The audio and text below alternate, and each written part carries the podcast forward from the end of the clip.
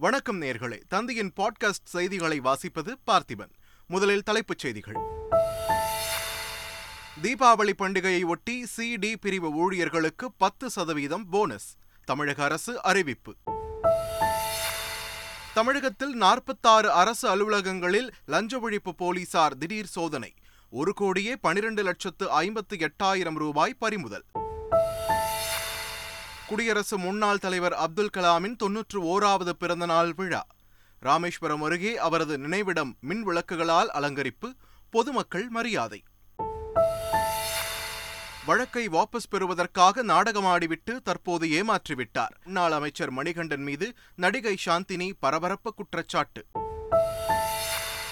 மனைவி திவ்யா அளித்த புகாரின் பேரில் சின்னத்திரை நடிகர் ஆர்னவ் கைது.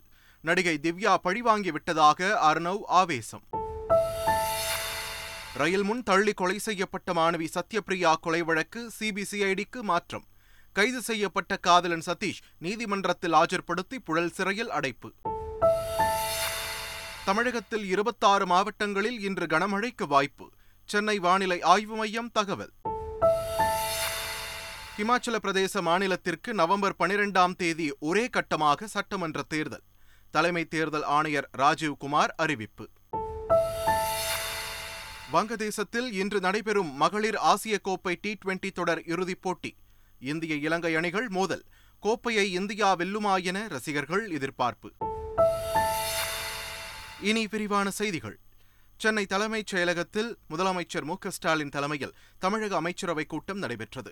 அதில் பதினேழாம் தேதி கூட உள்ள தமிழக சட்டப்பேரவை கூட்டத்தொடர் குறித்து விரிவான ஆலோசனை மேற்கொள்ளப்பட்டது.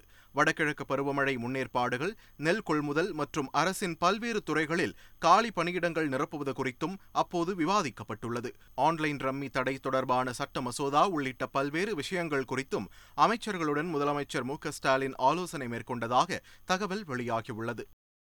தீபாவளி பண்டிகையை ஒட்டி தமிழக அரசு பொதுத்துறை நிறுவனங்களில் பணியாற்றுவோருக்கு பத்து சதவிகிதம் போனஸ் அறிவித்துள்ளது.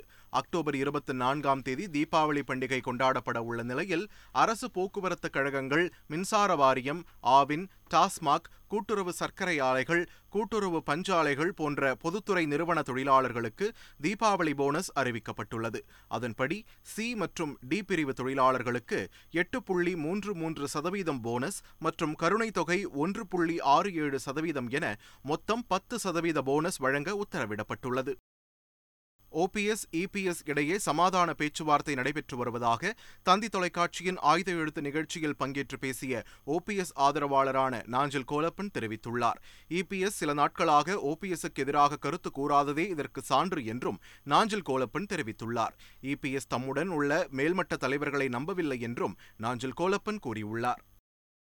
தமிழகத்தில் ஆவின் நிறுவனத்தில் ஆரஞ்சு வண்ண பால் பாக்கெட் நிறுத்தப்பட்டு அதற்கு பதிலாக சிவப்பு வண்ண பால் பாக்கெட் வாங்க மக்கள் கட்டாயப்படுத்தப்படுகிறார்கள் என்று தமிழக பாஜக தலைவர் அண்ணாமலை தெரிவித்துள்ளார். இது தொடர்பாக அவர் வெளியிட்டுள்ள அறிக்கையில் ஆளும் அரசுக்கு ஆரஞ்சு வண்ணத்திற்கு பெருகி வரும் மக்கள் ஆதரவு அதிக வெறுப்பாகிவிட்டதால் சிவப்பு வண்ணத்தை பயன்படுத்த மக்களை கட்டாயப்படுத்துகிறார்கள் என்றும் அண்ணாமலை குற்றம் சாட்டியுள்ளார். ஹிந்தி பேசாத மாநிலங்களைச் சேர்ந்த எம்பிக்கள் நாடாளுமன்றத்தில் ஹிந்தியில் பேசுவதை தவிர்க்க வேண்டும் என்று சென்னையில் நடைபெற்ற கூட்டத்தில் திமுக எம்பி கனிமொழி கேட்டுக் கொண்டுள்ளார். தயவு செய்து இனிமேல ஹிந்தி பேசாத மாநிலங்களில் இருந்து வரக்கூடிய எந்த பாராளுமன்ற உறுப்பினரும் அங்கே ஹிந்தியிலே பேசாமல் இருந்தாலே நம்முடைய முதல் கட்ட போருக்கான ஆயத்தம் தயாராகிவிட்டது என்பதை அவர்கள் புரிந்து கொள்வார்கள். அனைத்து பல்கலைக்கழகங்களிலும் இரண்டாம் ஆண்டு செமஸ்டர் தேர்வில் தமிழ் மொழி பாடம் கட்டாயம் என்று தமிழக உயர்கல்வித்துறை உத்தரவு பிறப்பித்துள்ளது. முன்னதாக முதலாம் ஆண்டில் மட்டுமே தமிழ் மொழி பாடம் கட்டாயமாக்கப்பட்டிருந்த நிலையில் தற்போது பிகாம் பிபிஏ பிசிஏ ஆகிய படிப்புகளுக்கான செமஸ்டர் தேர்வில் தமிழ் மொழி பாடம் கட்டாயமாக்கப்பட்டுள்ளது. நடப்பு கல்வியாண்டு முதல் உத்தரவை பின்பற்றவும் தமிழக அரசு உத்தரவிட்டுள்ளது. முன்னாள் குடியரசுத் தலைவர் அப்துல் கலாமின் தொன்னூற்று ஓராவது பிறந்த நாளை ஒட்டி ராமேஸ்வரம் அருகே உள்ள அவருடைய நினைவிடம் மின் விளக்குகளால் அலங்கரிக்கப்பட்டுள்ளது. கடந்த ஆயிரத்து தொள்ளாயிரத்து முப்பத்து ஓராம் ஆண்டு அக்டோபர் பதினைந்தாம் தேதி ராமேஸ்வரத்தில் பிறந்த அப்துல் கலாம் விஞ்ஞானியாக உயர்ந்து நாட்டின் குடியரசுத் தலைவராக பதவி வகித்தார். அவரது தொன்னூற்று ஓராவது பிறந்தநாள் கொண்டாடப்படுவதை ஒட்டி ராமேஸ்வரம் அருகே உள்ள பேக்கரும்பு இடத்தில் அவருடைய மணிமண்டபம் வண்ண விளக்குகளால் அலங்கரிக்கப்பட்டுள்ளது. பொதுமக்கள் மரியாதை செலுத்தவும் அங்கு ஏற்பாடு செய்யப்பட்டுள்ளது.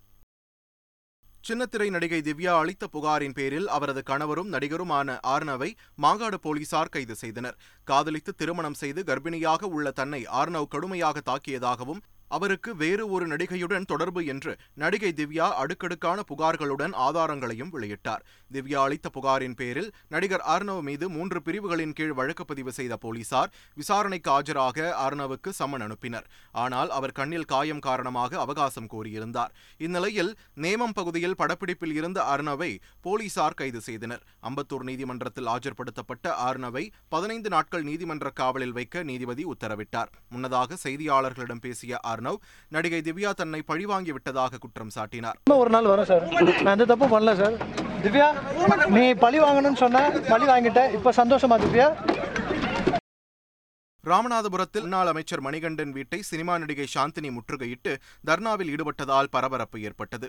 சேர்ந்து வாழ்ந்த தன்னை திருமணம் செய்து கொள்வதாக கூறி ஏமாற்றிவிட்டதாக மணிகண்டன் மீது நடிகை சாந்தினி ஏற்கனவே புகார் அளித்தார்.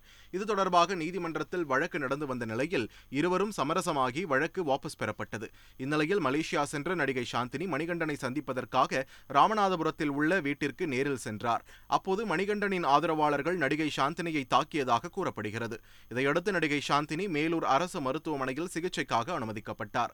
தன்னை ஏமாற்றி வழக்கை வாபஸ் பெற வைத்ததாக மணிகண்டன் மீது நடிகை சாந்தினி குற்றம் சாட்டினார்.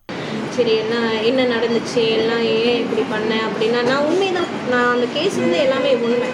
சரி சாரி எல்லாமே சாரி கேட்டுட்டு அந்த ஆஃபீஸ்லேருந்து ஒரு ஃபோர் ஹவர்ஸ் அதுக்கப்புறம் கிளம்புனாரு. நீ வந்து ஊருக்கு போ.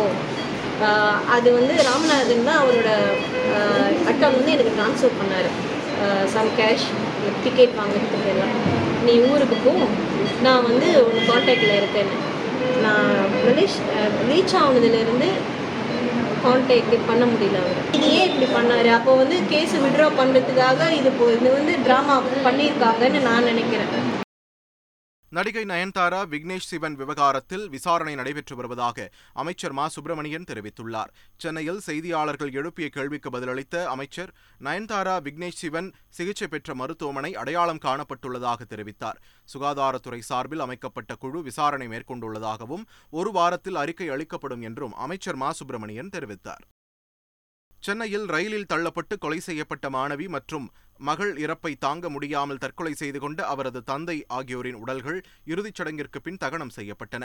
காதல் விவகாரத்தில் நடந்த வாக்குவாதத்தின் போது சத்யபிரியா என்ற கல்லூரி மாணவியை சதீஷ் என்பவர் ரயில் முன் தள்ளிவிட்டதில் அம்மாணவி பரிதாபமாக உயிரிழந்தார். மகளின் இறப்பால் அதிர்ச்சியடைந்த அப்பெண்ணின் தந்தை மாணிக்கம் மதுவில் விஷம் கலந்து குடித்ததில் உயிரிழந்தார். இருவரின் உடல்களும் அரசு மருத்துவமனையில் வைக்கப்பட்டிருந்த நிலையில் பிரேத பரிசோதனைக்கு பிறகு உடல்கள் ஒப்படைக்கப்பட்டன.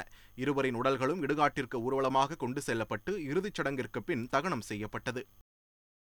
மாணவி சத்யபிரியா கொலை வழக்கில் கைது செய்யப்பட்டுள்ள சதீஷை அக்டோபர் இருபத்தி எட்டாம் தேதி வரை நீதிமன்ற காவலில் வைக்க சைதாப்பேட்டை ஒன்பதாவது குற்றவியல் நீதிமன்றம் உத்தரவிட்டுள்ளது.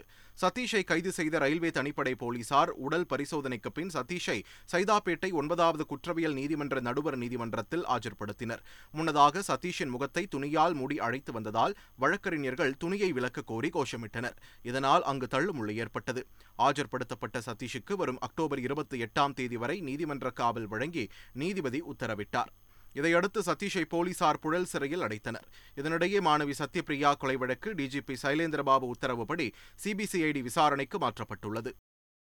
நீலகிரி மாவட்டம் குன்னூர் அருகே கரடிகள் நடமாட்டத்தால் பொதுமக்கள் அச்சமடைந்துள்ளனர். கரடிகள் உணவு மற்றும் தண்ணீர் தேடி குடியிருப்பு பகுதிகளில் சுற்றித் திரிகின்றன.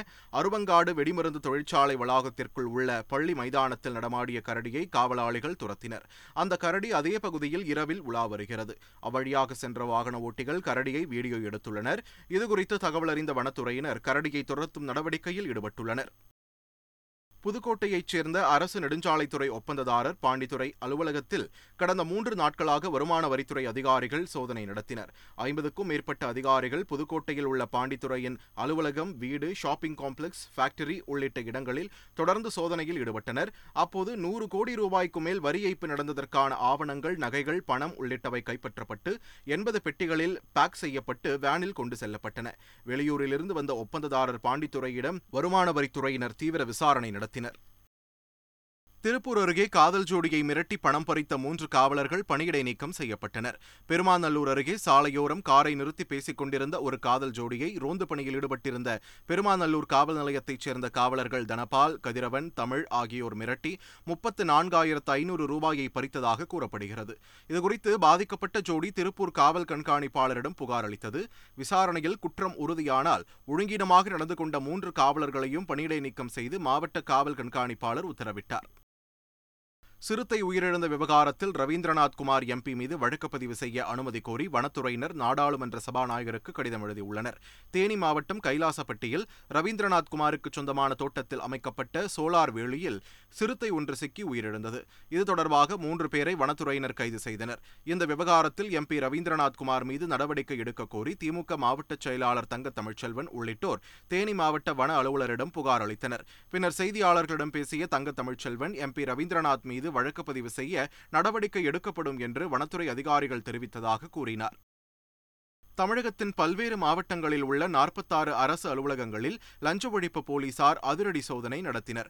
கோபிச்செட்டிப்பாளையம் வட்டார போக்குவரத்து அலுவலகம் நாகை மாவட்ட ஊராட்சித்துறை அலுவலகம் திருப்பத்தூர் மதுவிலக்கு அமல் பிரிவு அலுவலகம் மற்றும் கள்ளக்குறிச்சி செங்கம் செங்கல்பட்டு தஞ்சாவூர் மயிலாடுதுறை கரூர் தருமபுரி உளுந்தூர்பேட்டை ராமநாதபுரம் விருதுநகர் நெல்லை கிருஷ்ணகிரி உள்ளிட்ட இடங்களில் அதிரடி சோதனை நடத்தப்பட்டது. அப்போது கணக்கில் வராத ஒரு கோடியே பனிரெண்டு லட்சத்து ஐம்பத்து எட்டாயிரம் ரூபாயை லஞ்ச ஒழிப்பு ஒழிப்புத்துறை அதிகாரிகள் பறிமுதல் செய்தனர்.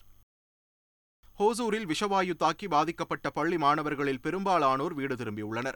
ஹோசூர் காமராஜ் காலனியில் உள்ள நகராட்சி நடுநிலைப் பள்ளியில் விஷவாயு தாக்கியதன் காரணமாக அறுபத்தி ஏழு மாணவ மாணவியருக்கும் ஆசிரியைகள் துப்புரவு பணியாளர்கள் என எட்டு பேருக்கும் வாந்தி மயக்கம் மூச்சுத் திணறல் ஆகியவை ஏற்பட்டது. இதனையடுத்து அனைவருக்கும் மருத்துவமனைகளில் சிகிச்சை அளிக்கப்பட்டது. தொடர்ந்து சிகிச்சை முடிந்து பெரும்பாலான மாணவ மாணவியர் வீடு திரும்பியுள்ளனர். அதேபோல் பாதிக்கப்பட்ட ஆசிரியைகளும் துப்புரவு பணியாளர்களும் வீடு திரும்பியுள்ள நிலையில் எட்டு மாணவ மாணவியருக்கு மட்டும் மருத்துவமனை மருத்துவமனைகளில் சிகிச்சை அளிக்கப்பட்டு வருகிறது.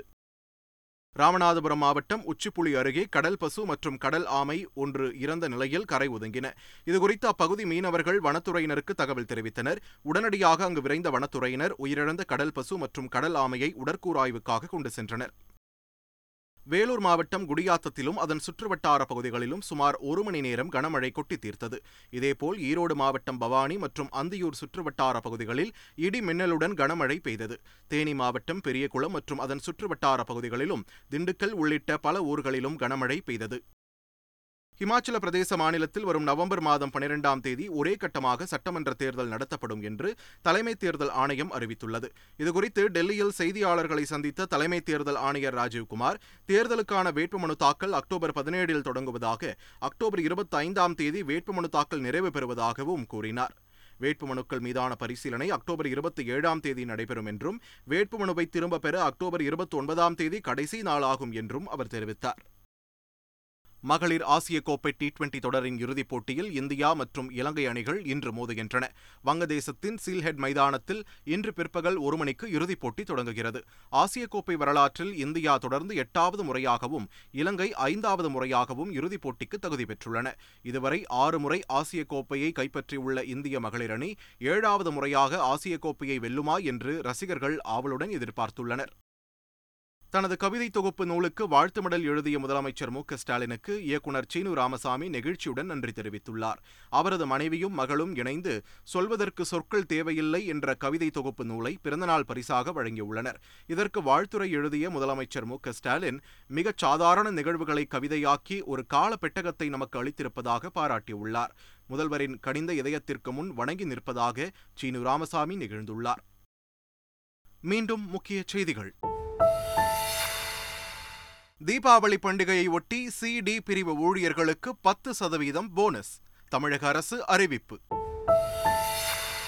தமிழகத்தில் நாற்பத்தாறு அரசு அலுவலகங்களில் லஞ்ச ஒழிப்பு போலீசார் திடீர் சோதனை ஒரு கோடியே பனிரெண்டு லட்சத்து ஐம்பத்து எட்டாயிரம் ரூபாய் பறிமுதல். குடியரசு முன்னாள் தலைவர் அப்துல் கலாமின் தொன்னூற்று ஓராவது பிறந்தநாள் விழா ராமேஸ்வரம் அருகே அவரது நினைவிடம் மின் விளக்குகளால் அலங்கரிப்பு பொதுமக்கள் மரியாதை. வழக்கை வாபஸ் பெறுவதற்காக நாடகமாடிவிட்டு தற்போது ஏமாற்றிவிட்டார். முன்னாள் அமைச்சர் மணிகண்டன் மீது நடிகை சாந்தினி பரபரப்பு குற்றச்சாட்டு. மனைவி திவ்யா அளித்த புகாரின் பேரில் சின்னத்திரை நடிகர் ஆர்னவ் கைது. நடிகை திவ்யா பழிவாங்கி விட்டதாக அர்ணவ் ஆவேசம். ரயில் முன் தள்ளி கொலை செய்யப்பட்ட மாணவி சத்யபிரியா கொலை வழக்கு சிபிசிஐடிக்கு மாற்றம். கைது செய்யப்பட்ட காதலன் சதீஷ் நீதிமன்றத்தில் ஆஜர்படுத்தி புழல் சிறையில் அடைப்பு. தமிழகத்தில் இருபத்தாறு மாவட்டங்களில் இன்று கனமழைக்கு வாய்ப்பு. சென்னை வானிலை ஆய்வு மையம் தகவல். இமாச்சல பிரதேச மாநிலத்திற்கு நவம்பர் பனிரெண்டாம் தேதி ஒரே கட்டமாக சட்டமன்ற தேர்தல். தலைமை தேர்தல் ஆணையர் ராஜீவ்குமார் அறிவிப்பு. வங்கதேசத்தில் இன்று நடைபெறும் மகளிர் ஆசிய கோப்பை டி டுவெண்டி தொடர் இறுதிப் போட்டி. இந்திய இலங்கை அணிகள் மோதல். கோப்பையை இந்தியா வெல்லுமா என ரசிகர்கள் எதிர்பார்ப்பு. இத்துடன் தந்தையின் பாட்காஸ்ட் செய்திகள் நிறைவு பெறுகின்றன. வணக்கம்.